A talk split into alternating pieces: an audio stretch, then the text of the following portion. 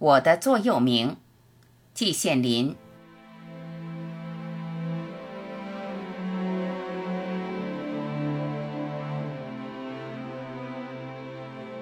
多少年以来，我的座右铭一直是：纵浪大化中，不喜亦不惧；应尽便须尽，无复独多虑。老老实实的、朴朴素素的四句陶诗，几乎用不着任何解释。我是怎样实行这个座右铭的呢？无非是顺其自然、随遇而安而已，没有什么奇招。应尽便须尽。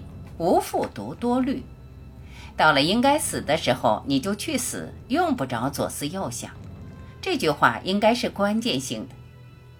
但是在我几十年的风华正茂的期间，进什么的是很难想到的。在这期间，我当然既走过阳关大道，也走过独木小桥。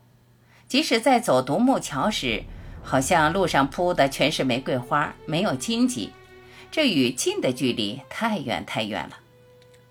到了现在，自己已经九十多岁了，离开人生的尽头不会太远了。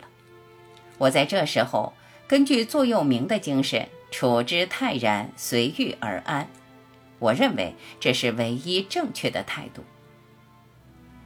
我不是医生，我想贸然提出一个想法：所谓老年忧郁症，恐怕十有八九。同我上面提出的看法有关，怎样治疗这种病症呢？我本来想用“无可奉告”来答复，但是这未免太简慢，于是改写一首打油诗，题曰“无题”。人生在世一百年，天天有些小麻烦，最好办法是不理，只等秋风过耳边。